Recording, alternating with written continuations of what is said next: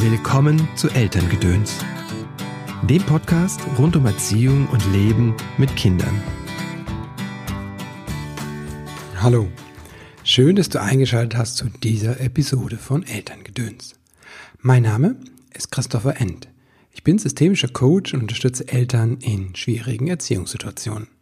Eine schwierige oder sagen wir herausfordernde Situation war für uns zumindest die Wahl der richtigen Schule. Manchmal passt es ja mit der Schule und man weiß, das ist die Grundschule, die wir zugewiesen bekommen haben und die uns genau gefällt und die uns vor allem unserem Kind gefällt. Manchmal aber hat man so seine Zweifel. Wie finde ich denn nur die richtige Schule? Dazu habe ich mir heute einen passenden Gast eingeladen. Bea Beste. Die hat nämlich eine Schule gegründet. Nicht eine, von wegen eine ganze Kette von Schulen. Hallo Bea. Willkommen im Podcast. Schön, dass du da bist.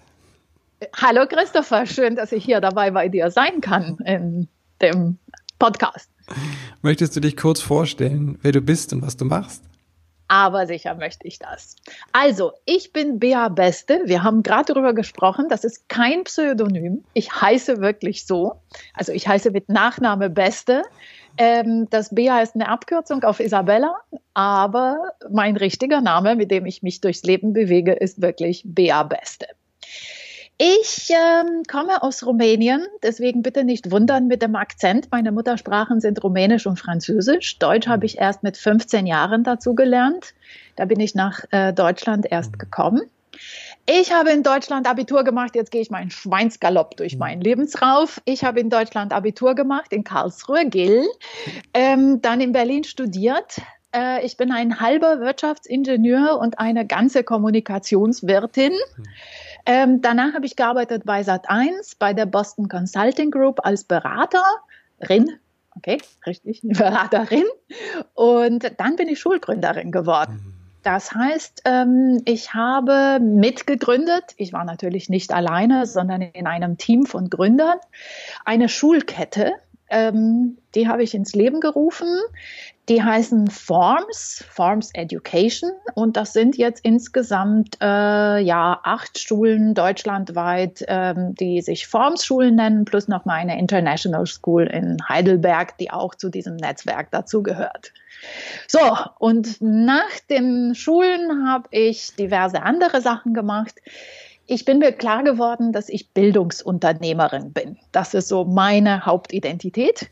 Und deswegen habe ich in der Bildung weitergemacht. Ich war auf einer Bildungsexpedition über so alle Kontinente der Welt, habe mir spannende Bildungsvorhaben in der Welt angeschaut. Danach ein kleines E-Commerce gegründet. Das nannte sich die Tollerbox. Das hat aber leider nicht funktioniert. Wir haben 2012 im Herbst gegründet und 2015 im Januar waren wir leider insolvent. Äh, mit einer ziemlich schmerzhaften Geschichte für mhm. mich. Das hat mir nicht so gut getan. Aber daraus hat sich ein Blog entwickelt. Mhm. Und ähm, das mache ich bis heute noch. Ich blogge als Tolabea zu diesen ganzen Bereichen Familie, Eltern und vor allem das, was mir am meisten mhm. am Herzen liegt, wie Kinder am besten lernen. Mhm. Und nebenbei bin ich Beraterin und ich bin da auch noch am Gründen von einigen Aktivitäten jetzt ähm, außerhalb von Deutschland. Das heißt, ich will im Winter auf den Kanaren sein mhm. und da schaue ich zu, was wir dort gründen. Das sind aber noch ungelegte Eier, sondern einfach neue Ideen. So, ja, schön. ganz war das. Oh, wow, ja. Weiß ich gar nicht, wo ich ansetzen soll. Das hört sich so spannend an. Du wolltest beim Thema Schule ansetzen. Ja, ja, eigentlich, genau, geht es heute um, wie finde ich die richtige Schule für mein Kind. Das steht ja für viele Eltern jetzt im Herbst an, die Entscheidung und ne, zu schauen, welche Grundschule oder auch welche weiterführende Schule ist denn das, äh, was zu meinem Kind passt. Ähm, aber mit der Schulgründung, das ist ja nicht alltäglich, dass man eine Schule, sondern eine ganze Schulkette gründet. Wie kommt man denn dazu? Also, ich war früher Beraterin. Mhm. Also, ich habe für diversen Kunden gearbeitet, alles Mögliche, von Laminatfußboden bis zu Babywindel, alles Mögliche. Ähm, habe aber nebenbei noch eine Aktivität, die die Boston Consulting Group macht, mhm. die nennt sich Business at School. Nochmal ah, okay. Business at School. Äh, wir haben Wirtschaftswissen in Schulen reingebracht. Und da habe ich zum ersten Mal Blut geleckt, wie cool das ist, wenn man ein bestimmtes Wissen auf die Art, wie ich das gerne selbst früher so vermittelt bekommen hätte. Ja. So wenn man das auf die Reihe kriegt, wie cool das ist. Und das war sehr beflügelnd für mich. Und dann habe ich ähm, jemand anderes getroffen, einen auch ein Unternehmer aus der Startup-Szene, äh, und der wollte eine Schule für seine Gründer, äh, für sein, der wollte eine Schule für seine Kinder gründen. Ja. Und, ähm, der hat uns, mich auch, also ich muss sagen, er war der Motor, ähm, der hat mich auch dazu überzeugt, dass wir das machen. Und ich habe dann aber auch die Idee gebracht, lass uns nicht nur einfach eine Schule gründen, sondern lass uns eine Bildungsmarke ins Leben rufen. Mhm. Also auch etwas, was ein bisschen mehr ist als die einzelne Schule. Ja. Ja, und dann haben wir Gebäude gesucht, haben uns Leute gesucht, Lehrer gesucht, alles Mögliche, ähm, geguckt, dass wir durch die Genehmigungsprozesse gehen und ähm, eröffnet. Äh, wir sind am 26. August ähm, standen wir da, äh, das war 2006 und haben zum ersten Mal unsere Tore geöffnet in Berlin Mitte in der Ackerstraße, die Formsschule Berlin Mitte. Mhm. Ja, das war so the moment of truth. Und dann hatten wir tatsächlich sage und schreibe 42 Kinder, wow. äh, die zu uns gekommen sind. Und äh, dann lief alles seinen Lauf. Offensichtlich haben wir gute Arbeit gemacht. Im Laufe des Jahres sind es dann 100 Kinder geworden und dann auch schon bereits zwei neue Schulen in Gründung, weil irgendwie, das war der richtige Zeitpunkt und alle haben sich begeistert über die Arbeit, die wir machten. Das waren oder das sind bilinguale Ganztagsschulen mit einem ganz besonderen Ansatz, der eigentlich so simpel ist, dass mhm. Schule äh, Kindern Freude machen soll und Sinn machen soll für die Kids. Mhm. Und so haben sich die Schulen bis heute entwickelt. Heute sind es mehr als 3000 äh, Schüler in den Schulen. Ich habe das sechs Jahre lang gemanagt. Ich mhm. war die Vorstandsvorsitzende. Das heißt, ich habe nicht Schule selbst geleitet, sondern wir haben ein Unternehmen gehabt, das eben Schulleiter eingestellt hat. Und das waren so meine Direct Reports. Und ähm, ich war deren Chef. Und so sind die Schulen auch entstanden. Irgendwann war das alles äh, auch ein bisschen zu groß und zu viel für mich. Ich glaube, ich bin eine ziemlich gute Unternehmerin, aber nicht die geborene Managerin. Und deswegen habe ich das auch weitergegeben und die Schulen werden jetzt von einem professionellen Manager gemanagt. Ich würde spontan sagen, du bist eine Gründerin, so wie du strahlst, wenn es darum geht, was Neues anzupacken, die Tore zu öffnen, dann hast du so gestrahlt. ja, das ist das, was ähm, ich muss sagen, auch einer der größten Erfüllungen im Leben ist, ist mhm. einfach zu sehen, dass Gedanken, Konzepte yeah. Realität werden. Yeah, und da muss ich auch sagen, das war auch für mich sehr identitätsstiftend. Ich war gerne Beraterin. Ich habe mhm. gerne Kunden mit Kunden äh, Dinge erarbeitet, Analysen gemacht, guck, geguckt, was laufen kann, was nicht laufen kann. Aber ich muss auch sagen, das war auch mein Problem als Beraterin, dass es in dem Moment, wo es eigentlich wirklich spannend wurde, ich nicht mehr dabei war, sondern da habe ich den Staffel an die Operativen gegeben. Ja. Und ähm, ja, dann selber zu machen, selber Unternehmerin zu sein und ähm, einfach zu sagen, Gedanken, Analysen, Aufbau, Risiko und dann es ist Realität. Das ist wirklich eine der schönsten Sachen im Leben. Das ist fast, fast wie ein Kind bekommen. Ne? Ja.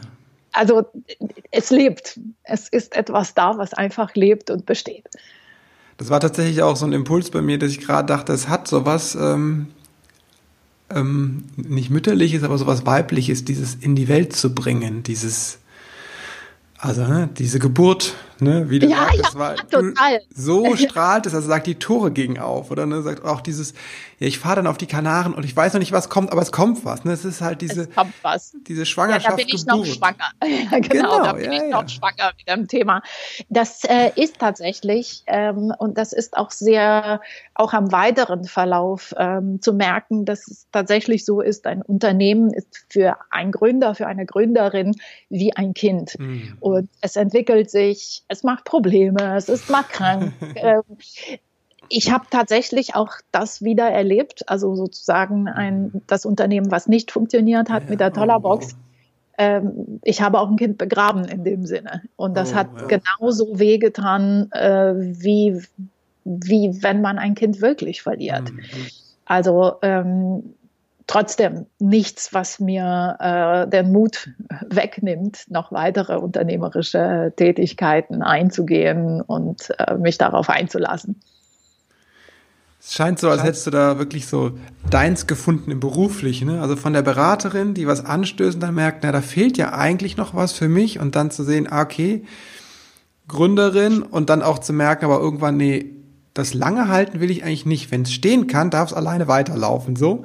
Also du hast ja da wirklich so dein, dein also, gepasst, gefunden, was für dich beruflich passt sagen wir mal so, es, äh, ich fange da mit einem Gedanken, weil mein Vater, der war ja Architekt und Professor mhm. für Architektur und Kunstgeschichte und das, was er gemacht hat, hat er mit totaler Passion gemacht. Mhm. Und er hat mir auch immer gesagt, Kind, such dir eine Arbeit, die dich interessiert. Mhm. Und äh, dann wirst du eigentlich nicht das Gefühl haben, dass du arbeitest, sondern du wirst das Gefühl haben, dass du Dinge erschaffst. Ja. Und ich muss zugeben, ich kann das ich konnte das auch als Beraterin sehr gut, auch wenn ich gesehen habe, was mir fehlt. Mhm. Ähm, und ich frage mich mal, ob ich wirklich angekommen bin, weil ich immer wieder was Neues entdecke, was mich begeistert ja. und auch Dinge entdecke, wo ich denke, nein, das bin ich nicht. Und ja. das muss ich mir auch eingestehen, dass ich sie nicht kann. Und deswegen glaube ich, ähm, die Freude ist da. Ich suche mir Themen aus, die mich interessieren. Ich suche mir Menschen aus, mit denen ich gerne zusammenarbeite. Und inzwischen neu dazu gelernt, ich mache das auch gerne an Orten, die mir behagen. Also dieses, diese ah. drei Dinge müssen stimmen. Thema, Menschen, Orte. Und wenn das passt und stimmt, ähm, dann merke ich, dass da wirklich so die, die Erfüllung kommt. Mhm. Und ich muss auch ehrlich sagen, ich habe auch diese, diese Woche ein paar Diskussionen im, äh, im Netz gehabt zum Thema Arbeit. Ne? Mhm. Das ist ja unmittelbar verknüpft auch mit der Bildung, weil wenn die Kids zur Schule gehen, ist das auch deren Arbeit ja. irgendwie. Und ähm, da bin ich auch a woman on a mission, weil ich ähm, tatsächlich das Problem habe, dass ich so oft äh, erlebe, dass Leute sagen, äh, ich muss arbeiten und Montag früh, äh, ich muss zur Arbeit und dann, äh, ich muss zur Schule. Und ja klar, wenn sich das so anfühlt, sollen die mhm. Leute ihre Gefühle auch nicht verstecken. Kann ich auch nicht sagen, jetzt du meinst so auf Armee und everything with a smile und everything mhm. positive. Aber das, was ich mir immer denke, ich habe immer versucht, ähm, auch in der Schule, auch bei Arbeit, die mir weniger Spaß gemacht hat, einfach der Ganze einen Sinn für mich zu geben. Ja. Und ich erinnere mich noch, wie ich klein war in der Schule. Ich bin durch ein Schulsystem gegangen, der echt unangenehm war. Also ja. Rumänien ähm, 80er, also Ende 70er, Anfang 80er Jahre, äh, du, unsere Lehrerin hat uns noch geschlagen. Mhm. Ja, in der dritten Klasse habe ich zurückgeschlagen. Äh, wow. Das äh, war für meine Street Credibility enorm gut, für mein Wohlfühlen in der Klasse weniger. äh, ich habe mit der Frau anderthalb Jahre danach nicht mehr so gut Kirschen essen können. Mhm. Und aber trotzdem, ich habe auch als Kind so anerkannt, dass ich mir dachte, naja, wenn ich die Zeit eh absitzen muss, hm. dann mach das Beste draus, Bia, ja. weil sonst musst du zu Hause noch mehr machen und unangenehm ist es eh. Also nach dem guten alten Spruch von Churchill, uh, if you're going through hell, keep hm. going. ja, also auch das äh, meine ich, dass das dazugehört. Trotzdem, mhm. meine Philosophie ist, die Dinge zu finden, die mich wirklich interessieren durch die Dinge schnell durchzugehen, die mich nicht interessieren oder die ich mhm. einfach machen muss und zu versuchen, mich mit den Leuten zu umgeben, die mir gut tun und an Orten zu sein, die ich gut finde. Passt das dann auch auf die Schule? Also ne, du sagst mit Freude und Sinn. Oder wenn es noch keine Freude macht, den Sinn da drin zu suchen. Also auf das Konzept, wie ihr Schule gedacht habt? Also wir haben erstens Schule gedacht, ähm, die, und ich sage jetzt bewusst nicht Spaß, sondern Freude macht, mhm. wo die Kids ähm, einfach gern hinkommen. Also ich meine, kleine, äh, kleine Anmerkung, eigentlich gehen die Kinder gern zur Schule. Mhm. Wenn man ihnen nicht irgendwie totale Ängste vorab gemacht hat. Ja, diese Eltern gibt's auch, die schon mhm. aus der eigenen Traumatisierung das ja. Ganze wirklich auf die Kinder übertragen. Mhm. Aber die meisten Kids, ne, so die kleinen genau. ABC-Schützen, die kommen schon gern zur Schule. Genau. Ja. Und da geht es darum, ihnen ihre Motivation, ihren, ihre Freude, ihre Neugier an Dingen nicht kaputt zu machen. Ja. Und diesen Ansatz haben wir sehr stark gefahren den haben wir gefahren, indem wir auch schon bereits zwei Sprachen mhm. da drin hatten. Kinder lernen gerne Sprachen, das musst mhm. du wissen. Das ähm, können manche Erwachsenen gar nicht so richtig nachvollziehen, weil wir auch schon unsere Traumapas ja, ja, die ja, Schule und gerade Sprachen lernen und Vokabel lernen. Und aber was hat das Kind die letzten Jahre gemacht, bis es mhm. sechs oder sieben Jahre alt ist, um zur Schule zu gehen? Es hat gelernt. Und zwar von Mama. Ja. Und zwar nicht mit Vokabeltabellen, mhm. sondern einfach durch Ausprobieren, durch Fehler machen, durch äh, wie immer wieder ja ausgeübt äh, mhm. etwas versucht, auch, auch mal korrigiert werden. Und genau so haben wir auch die Schule damals gedacht, dass die Kids kommen, dass sie auch eine neue Sprache haben, mhm. dass sie lauter Leute haben, die ihnen mit Freude begegnen. Ja und ihre Neugier aufgreifen und sie auflösen. Mhm. Und ich muss auch sagen, auch Anregung an die deutschen Lehrer, die Schule nicht immer so mit diesem ganzen Defizitblick anzugehen. Das ist auch das, wo ich mich auch dafür einsetze. Äh, wir hatten Lehrer auch aus allen Ecken der Welt, also mhm. englischsprachig, aus Kanada, aus Australien, aus UK, aus den USA. Und man muss auch sagen, was mir auch aufgefallen ist, dass die meisten dieser Lehrer auch unglaublich viele Kosenamen für die Kinder haben. Mhm. Ähm, gerade für die Kleinen, ne, so in der Vorschule und der Grundschule, dass sie auch sehr oft mit Sweetheart und Darling und ähm, Cutie und so mhm. weiter anreden. Und das macht was aus. Das macht mhm. eine Riesenatmosphäre. Also ich weiß nicht, wie viele deutsche Lehrer es gibt, denen das Wort mal Liebling über die, mhm. über die Lippen geht oder Süßen oder irgendetwas so Liebevolles. Und ich glaube, das macht wahnsinnig viel aus. Und ähm, darum geht es, dass da erstmal ein Element der Freude da ist. Ähm, wir sind hier zusammen, wir verbringen den Tag, lass uns gucken, dass wir das angenehm gestalten und nicht dieses harte, das muss und da muss man durch und sonst irgendwas. Ja, das war mein Hauptansatz. Bei euch steht ja sogar auf der Homepage begeisterte Lehrer oder Pädagogen oder sowas. Wie, wie findet man denn so Leute, dass die, das ist ja jetzt oh. nicht das, was äh, dem äh, Personaler als erstes einfällt, zu sagen, okay, wir fragen mal, ob der begeistert ist, der Mensch. Doch, doch. Also äh, uns schon. Ja, ja, euch. Also, Aber wie fragt ihr das schon. Ab? Ähm, also sagen wir mal so, ähm, abfragen kann man nicht, mhm. weil wenn ich jetzt die Frage stelle, bist du jetzt begeistert, sagt jeder ja, ne? Ähm, mhm. soziale Erwünschtheit. Ähm, wir haben tatsächlich ähm, nicht nur Gespräche geführt, sondern auch, wenn das möglich war, ähm, die Lehrer in einer Unterrichtssituation mhm. beobachtet. Also das heißt tatsächlich Probeunterrichten. Das ist nicht immer möglich. Mhm. Im internationalen Schulsystem ist es total üblich. Also das heißt mhm. zum Beispiel, ähm, es gibt auch Lehrer, die sagen, ich stelle mit Einverständnis der Eltern in meiner Klasse, also mhm. zum Beispiel internationale Schulen wissen, dass die Lehrerfluktuation normal ist. Das ist auch das Prinzip, mhm. dass ein Lehrer mal zwei Jahre da ist und dann wieder in einem anderen Ausland dann auch ähm, für einige Jahre wieder geht.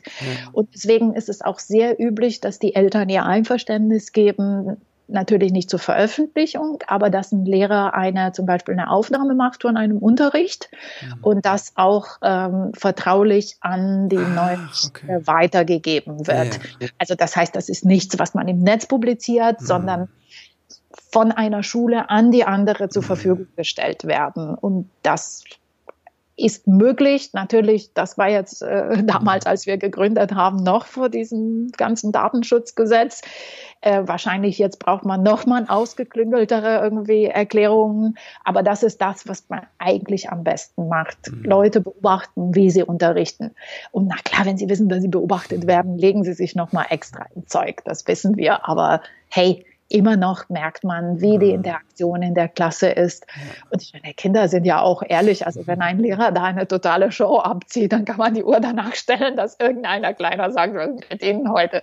So nach dem Motto, was hat denn der jetzt gerade getrunken? Ja, ja äh, beobachten. Ja, und okay. das finde ich auch, das passiert in Deutschland viel, viel zu wenig, mhm. auch an Regelschulen äh, dieses Unterricht beobachten können, mhm. sehen, wie das ist. Also das spricht Bände. Mhm. Die mangelnde Transparenz bei uns. Und wenn du jetzt gleich ins Thema, wie finde ich die genau. richtige Schule für mein Kind springen möchtest, äh, jetzt auch schon mal ähm, das gesagt. Ja. Eigentlich findet man die richtige Schule für sein Kind, indem man sie besucht. Mhm. Indem man, klar, nicht alle Schulen bieten Probeunterricht an, das ist ja auch gar nicht möglich. Aber das ist eigentlich meine Anregung an jeden, der nicht äh, sagt von Anfang an, die richtige Schule ist mein Kind, ist die um die Ecke. Mhm. Also das müssen wir auch jetzt mal einmal klarstellen. Mhm. Es gibt ganz, ganz gute Gründe, einfach zu sagen, nee, ich mache mir keinen Kopf. Mhm. Wir haben eine Einzugsbereichsschule, wie das nennt, oder irgendwie in München, glaube ich, nennt sich das Sprengelschule. ähm, super. Also es gibt auch diese Möglichkeit. Hm. Kein Kopf machen, einfach das Kind zu der Schule gehen lassen hm. und hoffen, dass alles gut geht. Ja. Ja.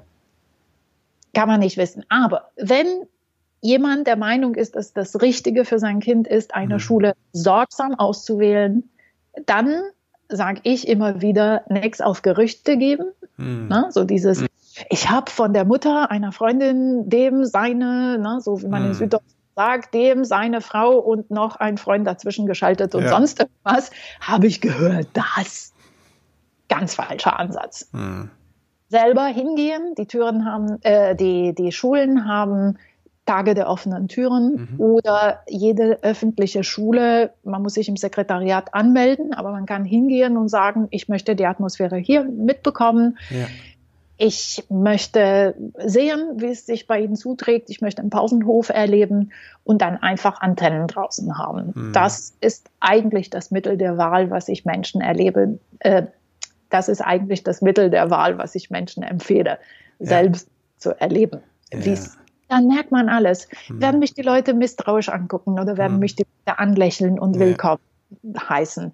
Wird jemand mich fragen, kann ich Ihnen helfen? Kann ich Ihnen was sagen? Komme ich leicht mit Menschen in mhm. Gespräch? Mhm. Auch Kind mitnehmen. Kinder sind Intuitionstierchen. Ja, Kind mitnehmen und einfach mal die Antennen draußen haben und sein eigenes Kind beobachten, wie es sich da fühlt. Ne? Mhm. Ist es eingeschüchtert? Ist es nicht eingeschüchtert? Natürlich wenn ich ein scheues Kind habe, wird es am Anfang eingeschüchtert sein. Wenn ich einen Draufgänger habe, natürlich wird es auf die anderen draufgehen. Aber selbst in diesen Grenzen kann ich ja meine Dosierung sehen ja. und kann ich sehen, äh, fühlt sich mein Kind gerade wohl oder fühlt sich mein Kind gerade ja. nicht wohl. Mhm. Toiletten angucken. Ja. Äh, Toiletten sind immer eine enorme Visitenkarte. Okay. Hausmeister, den Hausmeister sprechen. Ja. Hausmeister ist eine unglaublich wichtige Person in einer Schule. Mhm. Wie der drauf ist, wird einfach wahnsinnig viel von der Schulkultur blicken lassen. Okay. Einfach sich angucken, wie gepflegt ist die Schule, wie, mhm. wie liebevoll sind ähm, die ganzen Ausstellungen da. Ähm, ist es, schreien die Kinder los oder ist es halbwegs ruhig dort? Also mhm. diese ganze Beobachtung, die kann einem niemand ersetzen. Okay. Übrigens, ich habe eine Checkliste bei dem Artikel im Blog. Okay, super, den verlinken wir, ja. Genau. Ja. Also wirklich mehr auf das Fühlen gehen, habe ich jetzt nochmal rausgehört, ne? Viel so. Also statt, statt das so mit dem Verstand zu checken, auch also, einzunehmen, einfach, wie fühlt es sich denn an? Wie, wie sprechen mich die, das Klassenzimmer an, hast du gesagt, die Einrichtung oder wie fühlt sich das mit dem Hausmeister an? Ja, genau. Ja, genau. Fühlen sehen, beobachten und hinterher reflektieren. Ja, okay. Durchaus auch mit dem Kind reflektieren. Ja, ah, das ist auch so. Gut. Mhm. Ähm, Kinder haben natürlich äh, noch eine viel selektivere Wahrnehmung. Mhm. Und wenn ein Tag vergangen, vergangen ist, dann mal dem Kind die Frage stellen, woran kannst du dich noch erinnern von dieser Schule? Das mhm. spricht Bände. Ganz toll. Ah, okay. Ja, schön. Ja, also das äh, finde ich auch mit das Wichtigste. Und deswegen, ich werde als Schulgründerin sehr, sehr oft gefragt, was mhm. hältst du von der einen Schule, was halte ich von der anderen Schule? Ähm, und ich gebe die Frage immer zurück, weil ich sage, es ist nicht relevant, was ich empfinde, ja. sondern was ihr als Familie empfindet ja. und wie ihr euch wohlfühlt. Ja. Und ich finde auch ein ganz wichtiger Gedanke bei dem ganzen Thema, wir haben das auch als Schulbetreiber immer gesagt, wenn wir zum Beispiel auch Aufnahmetests mit den Kids gemacht haben. Wir haben immer gesagt, wir checken jetzt nicht gerade, ob Ihr Kind das Richtige für unsere Schule mhm. ist, sondern wir checken gerade, ob wir die richtige Schule für Ihr Kind sind. Ah, wie schön. Mhm. Weil das muss auch stimmen. Und es gibt mhm. auch Kinder, die aus welchen Gründen auch immer einfach nicht glücklich werden in einem bestimmten Typus von Schule. Ja.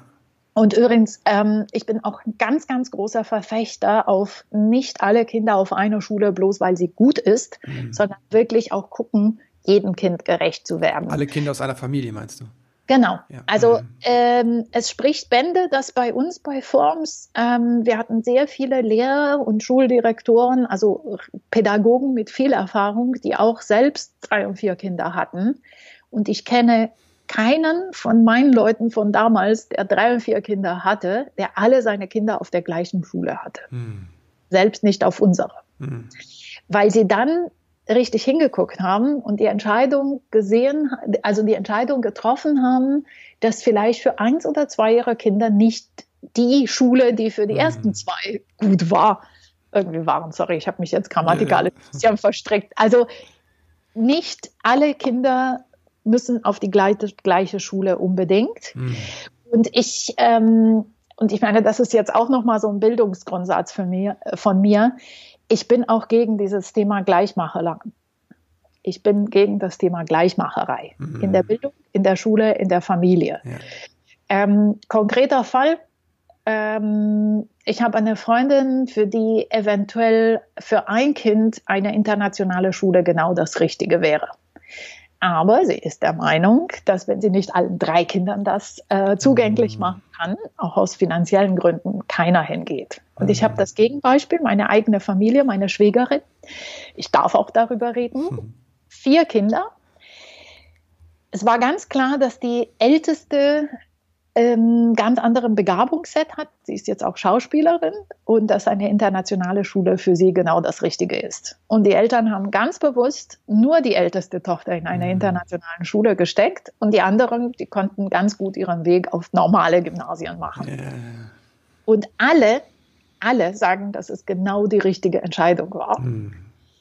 Und ähm, dass die Älteste sogar wahnsinnig viel mit reingebracht hat in der Familie, wovon mhm. alle profitiert haben. Ja. Ihre Freunde waren da mit internationalem Background. Sie mhm. haben angefangen, Filme immer in Originalton, Englisch alle zu gucken. Sie hat Bücher angeschleppt. Mhm.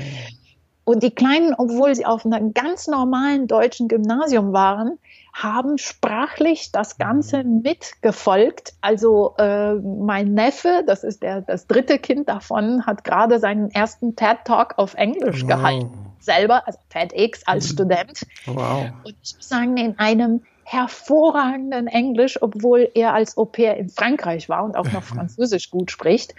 Das heißt, diese ganze Welt ist in mhm. dieser Familie eingezogen, bloß weil sich die Eltern getraut haben zu sagen, nee, wir machen einfach eine Extrawurst nur für ein Kind. Mhm. Und bei den anderen können wir uns das gar nicht leisten, aber ja. alle profitieren davon. Mhm. Und das ist das, was ich auch Eltern immer wieder empfehle, genau hinzuschauen, nicht immer nach dem Motto, ich behandle meine Kinder gleich, mhm. sondern eh nicht. ich behandle meine Kinder gleich fair und suche ja. für jedes der Kinder genau die passende Lösung. Und genau das mhm. ist auch mein Thema in der Bildung ich glaube, dass das deutsche Schulsystem viel zu arg angelegt mhm. ist auf Gleichmacherei. Ja. Und ähm, das ist auch das, was ich als Schulgründerin verfolgt habe. Und ich glaube auch, es gibt auch gute, auch staatliche Schulen, die da auf dieses Zauberstichwort Binnendifferenzierung mhm. stark schauen. Und die einfach gucken, was können sie machen, damit jedes Kind wirklich das bekommt, was es braucht und nicht alle das Gleiche. Ja. Und äh, Schulen, die das schaffen, finde ich einfach total lobenswert. Es gibt viele Ansätze. Mhm. Und ganz viele schieben es darauf, äh, dass sie sagen, viel zu große Klassen, viel zu wenig Personal. Das stimmt auch. Hm. Ja, es stimmt. Es ist immer wieder einfacher, mit weniger Kindern in der Klasse Binnendifferenzierung zu schaffen. Aber es ist auch nicht unmöglich, einfach zu schauen, wo sind die Smartesten in der Klasse und mhm. die ein bisschen herauszufordern und sie in so eine Art Assistenten- und Helferrolle mhm. einzunehmen. Und da glaube ich, dass sich viele, viele Lehrer das nicht trauen, mhm. einfach zu sagen, wo sind die Leute, die es können, die wollen, also ja. junge Menschen, Kinder, die einfach da auch gerne eine Verantwortung für jemand übernehmen, der einfach ein bisschen schwächer ist. Mhm. Und ähm, ja, also Zauberlösung habe ich auch nicht. Ich weiß, dass das Lehrerleben ein total hartes ist. Mm. Ich habe auch in meinen Schulen damals, als ich ähm, Chefe war, habe ich für jede der Schulen einen Tag im Halbjahr reserviert, wo ich in einer Klasse von morgens bis nachmittags als Teaching Assistant dazugegangen bin. Oh, wow. Das heißt, ich wollte auch wissen, wie sich der Schulalltag anfühlt. Ich bin mhm. keine Pädagogin, das mhm. hast du bei der Vorstellung gesehen. Und ich habe da wirklich ganz bewusst entschieden, ich bin im Halbjahr jedes Mal äh, einmal auf dem Level von ich helfe mit. Mhm. Und ähm, dann war ich auch für die Kids nicht Chefe, sondern tatsächlich Teaching Assistant klar kannten die mich irgendwie durch Webseite und so weiter. Also das heißt, in den älteren Klassen war es denen schon klar, wie ich bin, aber die konnten es innerhalb von, weiß ich nicht, mhm. zehn Minuten Frage und Antwort am Anfang vergessen. Dann habe ich einfach im Klassenzimmer ausgeholfen. Mhm. Und ähm, da habe ich einen Wahnsinnsrespekt vor diesem Lehrerjob gewonnen. Es ist anstrengend. Mhm. Es ist wirklich äh, tatsächlich sehr fordernd. Ja. Ähm, es ist volle Aufmerksamkeit die ganze Zeit. Also das heißt, wenn wir mit Erwachsenen arbeiten und auch wenn wir Stress haben und lauter Meetings und Personalgespräche und Problemlösungen und Banktreffen und so weiter, hast du nicht gesehen alles, ähm, können wir einfach auch mal sagen, Stopp, Leute, sorry, muss man jetzt kurz zehn Minuten was anderes machen oder aufs Klo gehen oder sowas. Mhm. Mit vor allem Kleinkindern in der Klasse ist das schlichtweg unmöglich. Ja klar nicht unmöglich unmöglich. Klar gibt es auch immer wieder die Möglichkeit und gerade auch in den Formschulen, die ich gegründet habe, sind immer zwei in der Klasse oder vor, vorwiegend zwei in der Klasse. Oder der Teaching Assistant geht auch mal raus und bereitet irgendwelche Materialien oder hält die mhm. Klasse, während der Lehrer irgendwas anderes zu tun hat. Aber da kann man sich abwechseln. Ja. Aber dennoch ist, äh, glaube ich, der Stresslevel und der Aufmerksamkeitslevel von Lehrern etwas, was wir total unterschätzen. Hm. Kriegen so eine Ahnung davon als Eltern beim Kindergeburtstag. das stimmt. Ja. Und das Und ist jetzt, ja, ja, mit dem. Sag mal, für die da draußen, stellt euch mal vor, Kindergeburtstag jeden Tag. Kindergeburtstag nonstop, oh, okay. Genau. Genau. Und das ist ein harter Job.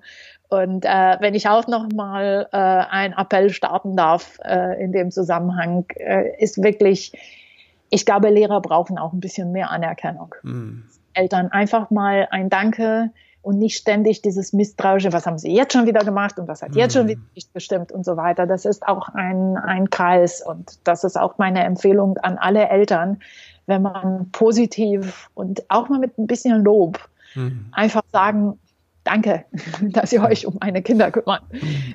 Das tut wahnsinnig viel. Ja, schön. Das ist ja auch irgendwie dieser Dreh- und Angelpunkt ist ja tatsächlich diese Person, ne, die, der Lehrer vorne. Das und, haben die Bildungsstudien genau. alle, ne? so ja. Hattie und äh, hast du alles gelesen. Also das ist tatsächlich Lernen ist Beziehungssache. Mhm. Kinder lernen nicht fürs Leben, weil sie natürlich noch gar nicht diese Perspektive ja, übers ja. Leben. Kinder lernen für den Moment, wenn sie neugierig sind an einer Sache genau. und wenn Beziehung zu dem Menschen stimmt. Ja. Also im Grunde genommen nichts anderes als das, was ich über die Sache gesagt habe zu der, äh, zum Thema Arbeiten. Für die Kinder ist Lernen Arbeit. Mhm. Das heißt, wenn sie das Thema interessiert, wenn mhm. der Mensch stimmt und wenn sie sich an dem Ort behaglich fühlen, wo mhm. sie sind, dann wird auch das klappen. Ja. ja. Aber was mache ich denn jetzt, wenn ich den Ort habe ich mir angeguckt, aber die Person, die habe ich ja oft nicht greifbar. Wenn ich die Schule suche, dann weiß ich ja gar nicht, wer nachher der Klassenlehrer wird, was ja bei Grundschülern so sehr zentral ist eigentlich. Ähm, Absolut, da kann kann ich, äh, äh, letzten Endes werde ich nicht wissen. Ich kann mhm. einfach nur fragen, kann ich den kennenlernen und so mhm. weiter. Aber äh, ich kann nur aus der Schulatmosphäre, also so ein bisschen äh, statt Pars pro Toto, Toto pro Pars äh, sagen. Ja. Also ich kann an der Schulatmosphäre sehen, welche Stimmung herrscht. Okay. Und dann kann ich davon ausgehen, dass das ein Teammitglied sein. Klar kann ich die Ausreißer haben. Klar mhm. kann ich total jemanden haben, der in einer total doofen Schulatmosphäre äh, einmal Lottogewinn ist. Mhm. Oder es kann sein, dass ich den einfach schlecht gelauntesten, moffigsten der Lehrer habe. An der tollen Schule. Ja. Zu, den dieses Kollegium zu bieten hat. Und ähm, ja, da kann ich einfach nur sagen, ähm, an Privatschulen kennt man in der Regel die Lehrer, hm. es sei denn, die sind noch nicht rekrutiert. Ah, ja, ja. Das hat man ja auch in öffentlichen Schulen, da ist ja auch an, an einem Gymnasium ist ja ein enormer Durchsatz auch an Lehrern, was da neu, ja. was geht und was kommt halt, ne? Ja, das ist tatsächlich auch nochmal so ein kleines Glücksspiel, wo mhm. ich auch sage, ähm, letzten Endes kann man auch nicht wissen. Ja. Es passieren auch Dinge, ja. Also wie oft habe ich als Schulbetreiberin erlebt oder auch als Kita-Betreiberin, dass mir irgendwie, wenn wir das Schuljahr beendet haben, irgendwie Juli, mir völlig klar war, die erste Klasse übernimmt die XYZ und ähm, XYZ passiert was während den ja. Ferien, wird von woanders besser bezahlt und rekrutiert, äh, irgendwas passiert ja. und dann habe ich nicht mehr XYZ, ja. muss eine andere Lösung an den Start bringen. Schule ist ein Menschenthema. Es, sind, es wird von Menschen für Menschen gemacht mhm. und da gibt es Änderungen. Und ähm, ja, muss einfach sagen, da muss man einfach auch ein bisschen Verständnis haben für die Schulbetreiber, weil die tun auch nur ihr Bestes. Ja. Und, ähm, ja, oder der Klassiker, ne? Schul angef Schuljahr angefangen, alle happy, super Lehrerin in der Klasse. Kurz vor Weihnachten eröffnet sie mir. Schwanger. schwanger. Ja. Ähm, es sind einfach die jungen Menschen in der mhm. Altersstufe, die einfach, was soll ich sagen, nur als außer ich freue mich, weil ein neuer kleiner Erdenbürger entsteht. Ja, Aber äh, weil wir die Eltern die Nachricht haben, die wissen, okay, vielleicht schafft sie noch das Schuljahr zu Ende, aber danach fällt sie aus. Das ist natürlich keine Freude. Und ähm, ja, das ist äh, in Bürojobs natürlich nicht so belastend wie mhm. in einer Schule. Ja. Also ich glaube, Schule ist der Bereich, wo das Thema Beziehung am meisten sich auswirkt mhm. und äh, am meisten auch fragil ist in dem Moment, wo irgendwelche Dinge passieren. Mhm. Ja. Gut, Dankeschön. Also das heißt, wenn ich mir das angeguckt Hattest du jetzt noch Fragen? Nee, ich finde das sehr rund so gerade. Ne? Ja? Also dieses, ähm, wenn ich mir das angefühlt habe und angeschaut habe, die Schule, dann ein Stück weit auch einfach, ist es halt auch einfach Glück. Ne? wie es dann weitergeht Glück, am Ende. Was natürlich nicht Glück ist, und äh, das kann ich auch nochmal betonen, es gibt ja natürlich noch das Thema, werde ich auch genommen an der Schule, an der ich ja, will. Stimmt, ja, ja, ja. Und ähm, da habe ich tatsächlich die Empfehlung, ähm, wirklich dafür zu fighten. Ja.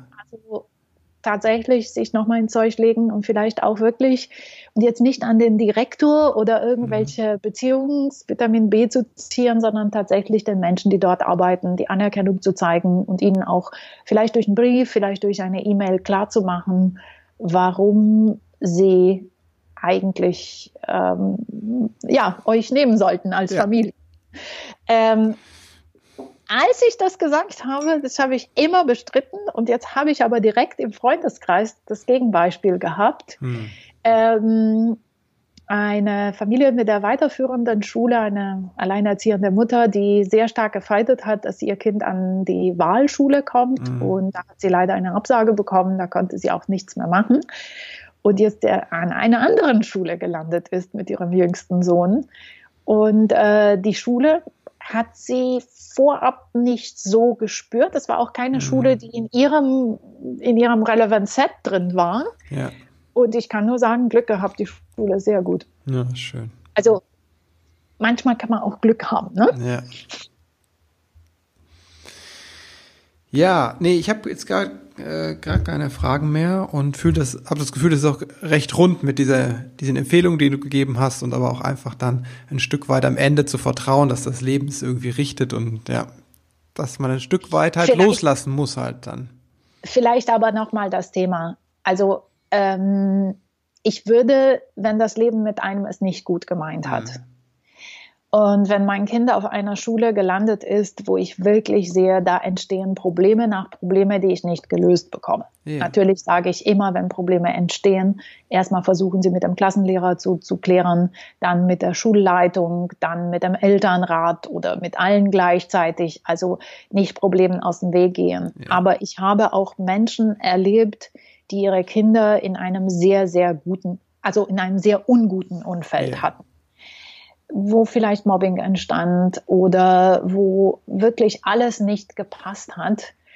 Und äh, deswegen gebe ich auch die Empfehlung, ähm, also ein halbes Jahr würde ich der Sache nochmal Zeit geben. Aber im Zweifelsfall, äh, wenn man merkt, dass man in einer Schule komplett unglücklich ist ja. und die Sache nicht läuft, auch eventuell den Rückzieher zu machen und sich dann zu überlegen, mhm. ob nicht eine andere Schule besser geeignet ist. Ja. Und äh, die Erfahrung, die ich gemacht habe, es gibt Menschen, die sich zurückziehen, es gibt Menschen, die auch mal wegziehen. Mhm. Also manchmal ist es auch so, dass auch mal ein Platz frei wird an einer Schule, zu der man keinen Platz im, am Anfang des Schuljahres ja. bekommen hat, später bekommt. Mhm. Und deswegen auch äh, den Mut, das Ganze auch nochmal gut zu reflektieren. Nicht leichtfertig, nicht zu schnell, mhm. aber wenn der Moment kommt, dass man sagt, es wird jetzt unerträglich, mehr, das ja. belastet uns alle, ja. äh, kann ich einfach sagen, durchaus ein Schulwechsel ähm, durchzu, durchzuziehen, ist vielleicht auch nicht das Schlechteste. Ja. Vielleicht entspannt das auch nochmal einfach zu sehen, ich habe auch die Möglichkeit, wenn, ne? Also wenn ich an eine Schule komme, die ich nicht kenne oder die ich nicht wollte, oder es passiert irgendwas, einfach zu wissen, okay, ich kann immer noch mal das Ruder rumreißen. So, das kann das, mich ja im Vorfeld schon entspannen, dass ich muss nicht die perfekte Schule jetzt finden. So, ne, es gibt, also ich habe, ich kann nur die Geschichte erzählen, als wir unser erstes Kind auf die Grundschule brachten. Es war die Schule um die Ecke, er wollte dahin, weil alle Nachbarkinder da waren. Er konnte zu Fuß dahin gehen. Ja, es war für uns so. Er will das, er kann dahin gehen, gut, und es ist nicht zu schlimm. So. Ja. Ich traf eine Mutter, die hatte sich die siebte Schule angeguckt. Ne? Und, Und? ich dachte mir so, what? Was machen Sie? Ja, es muss die perfekte Schule sein. Wieso? Ja, ja. Damit er auf ein gutes Gymnasium kommt. Ja, wieso? Ja, damit er auf eine gute Uni kommt. Alles klar. Ja, genau. Das ja. ist. Ähm also ich denke, dass ähm, das ist wirklich auch nochmal ein Thema, ähm, wo ich auch eine klare Botschaft habe. Ähm, Elternjob ist sich Sorgen machen. Ja, das mhm. steht in der Job Definition. Genau. Parents, ne, sich Sorgen machen. Ähm, das ist nicht immer gut fürs Kind und mhm. vor allem auch immer dieses äh, Szenario so mhm. auf die ganze Zukunft gedacht. Ja. Das Problem ist, ähm, wir können solche Szenarien nur anhand unserer Lebenserfahrung erstellen, mhm. so als 30, 40, 40 plusjährige. Ne? Das Problem ist, wir denken immer zurück. Ja. Wir denken über eine Welt, die so war, als wir mhm. zur Schule gingen, als wir dann zur Uni gegangen sind und so weiter. Die Welt ist aber auf einem Akzelerationsniveau sondersgleichen. Die mhm. Welt entwickelt sich schneller durch die Digitalisierung, durch all dem, was passiert. Das heißt, wir können nicht davon ausgehen, dass unsere Kinder einen ähnlichen Zukunftsweg haben ja. werden, wie wir den hatten wir müssen davon ausgehen, dass sich alles nochmal neu mixt und nochmal anders wird. Und wenn wir ständig sozusagen diesen Weg so vor uns zeichnen, so hat er zu sein, und uns dann auch noch Sorgen machen, äh, das ist komplett kontraproduktiv. Mhm eigentlich, und da gebe ich jetzt auch eine Weisheit weiter, die habe ich von einem Kinderpsychologen, der bei uns ähm, ein paar Vorträge in den Formschulen gemacht hat. Das war der Michael Thompson, der schreibt auch Bücher, der hat sich mhm. auch auf das Thema Jungs sehr stark spezialisiert. Und ich weiß, dass einmal eine Mutter in so einer, ja, der hat eine Präsentation gemacht und hat über seine Erfahrungen gesprochen. Da meinte eine Mutter so, ganz am Ende meinte so, eine Frage hätte ich noch. Was ist eigentlich das Wichtigste für mein Kind jetzt so, wenn ich alles was kann ich mit meinem Kind am besten für seine Zukunft machen? Und er hat wie aus der Pistole geschossen und hat gesagt, das Beste, was Sie für Ihr Kind machen können bezüglich seiner Zukunft, ist einfach ihm auszustrahlen, dass Sie ihm vertrauen, dass er eine mhm. gute Zukunft haben wird. Mm. Also dieses dem Kind auch kommunizieren, auch das Ausstrahlen. Mensch, kleiner oder kleiner, ich weiß auch nicht, wie die Welt wird. Die mhm. Welt verändert sich immer. Ich glaube an dich, mhm. weil du ein smartes Kerlchen bist, weil du ein empathisches Kerlchen bist, weil mhm. du gut bist in dem, was du tust. Und das ist, glaube ich, viel, viel wichtiger für unsere Kinder, anstatt so zu denken, oh Gott, wenn sie nicht die Grundschule hat, die es haben sollte, dann wird es auch nicht das richtige Gymnasium, dann wird es nicht ja. die richtige Uni, dann wird es nicht die richtige Arbeitsstelle, dann, oh mein Gott. Ja, ja also dieses, dieses schlimme Szenario von einem ins andere, sondern einfach auch mal zu sagen, sagen, halt, wenn ich jetzt die Schule habe, an dem mein Kind jetzt gerade nicht verschlissen wird, seine Neugier aufrechterhalten kann, mhm. seinen Fähigkeiten entsprechend gefördert wird, dann ist es erstmal jetzt gut. Mhm. Und dann schauen wir mal weiter. Weil es kann sein, dass in drei Jahren es tatsächlich auch noch Änderungen im Gymnasium gibt. Und mhm. es kann auch sein, dass tatsächlich, wenn die Unis, wenn, wenn unsere jetzt, weiß ich nicht, erst Zweitklässler zur Uni kommen, es komplett andere Unis ja, gibt. Ja. Ähm, ich glaube, es gibt so eine Untersuchung, die besagt, dass äh, 60 Prozent der heutigen, also der praktisch jetzt in 2008 eingeschulten, eingeschulten kleinen Grundschüler, diese ABC-Schützen, 60 Prozent davon werden in Jobs arbeiten, die es heute nicht gibt. Mhm. Ja. Das heißt, so diese Frage, was willst du werden? Ja kann eigentlich mit einer höheren Wahrscheinlichkeit beantwortet werden mit der Antwort etwas, was es heute nicht gibt, wovon hm. du keine Ahnung hast. Und schon mal gar nicht. Ja. Und deswegen ich glaube, es ist wichtiger, einfach zu gucken, wie kann ich ein gutes Status quo, also ein mhm. bisschen sich wirklich auch mal von Kindern diese Attitüde mal abspicken, von hier und da und im Moment die bestmögliche Entscheidung treffen und nicht zu schnell so denken, so, wow, die Zukunft. Oh, sehr schön, ja. Sich von den Kindern anleiten lassen bei der Schulwahl, das finde ich schön. Ein bisschen. Also, ein bisschen, äh, ja, ja sag mal, die Führung haben trotzdem noch die Eltern. Genau. aber von der Haltung, ne? Ja, aber also von der Haltung her. Jetzt, Im Jetzt zu entscheiden. Im Jetzt zu entscheiden, was tut uns gut, was tut mir gut. Und übrigens, ich habe noch ein wahnsinnig wichtiges Kriterium vergessen. Ja. Äh, was ich einfach immer ziehen würde im Zweifelsfall ist äh, Community. Also, wenn ich schon mhm. bereits eine Gruppe von Menschen habe, mhm mit denen ich mich gut verstehen, wo sich die Kinder gut verstehen, mit denen ich mich mir auch aushelfen kann, nach dem mm. Motto, heute hole ich dein Kind ab, morgen yeah. holst du meins ab, übernachtet mal bei mir, meins übernachtet mm. bei euch, dann mit der Meute gehen. Ja.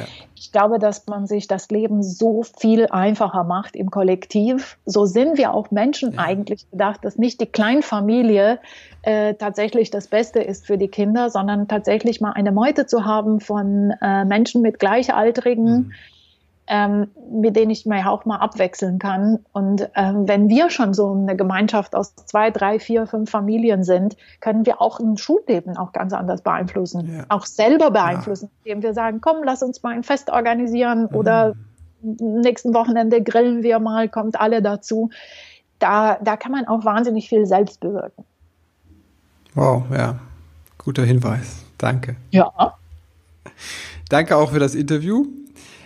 Herzlich gerne. Wer, wie kann man sich mit dir verbinden? Also, äh, man findet mich als toller Bär. Ja. Also toll wie toll, A wie ABC und dann bär.de. Also, das ist mein Blog und sonst auch Bea Beste. Also, ich glaube, ich bin in allen Social Media äh, präsent und ja. man findet mich eigentlich relativ schnell. Also, ich bin so ein bisschen eine Rampensau. Ich, äh, ähm, ja, ich teile gerne Ideen, ich bin mhm. gern im Gespräch mit Menschen, ich bringe auch gerne Ideen anderer Menschen. Das heißt, bei mir im Blog sind auch sehr viele Gastbeiträge. Mhm. Ich bekomme sehr, sehr viel aus der Community, auch mhm. an Ideen, an Anregungen, an persönlichen Geschichten. Und deswegen, also entweder Bea Beste oder Toller Bea und man findet mich schon. Ja, alle Links, die ich finden kann, packen wir in die Show Notes. Ja. Genau. Danke dafür, dass du da warst. Danke aber auch für deine Arbeit nochmal. Also erstmal, dass du dich den Kindern widmest auch, die liegen ja mir auch so am Herzen und ähm, dass du da einfach auf die, auf die Schule ganz anders schaust, mit einem ganz anderen Blick und das nicht nur machst nach dem Motto, ich kritisiere jetzt was, sondern nee, ich schaffe was Neues. Ich schaffe, zeig mal einfach, so könnte es auch gehen. Ne? Und ne, dieses positive, ich mache einfach mal was, das glaube ich kann gerade in diesem Land ist das sehr, sehr hilfreich, wenn das Leute tun, weil ne? Das bin ich auch der Meinung. Also wer positiv beeinflussen kann, manchmal auch nur mit ein paar Ideen in ja. Social Media. Ähm, ja, dafür danke ich dir, dass du dir die Zeit genommen hast, äh, mich zu podcasten.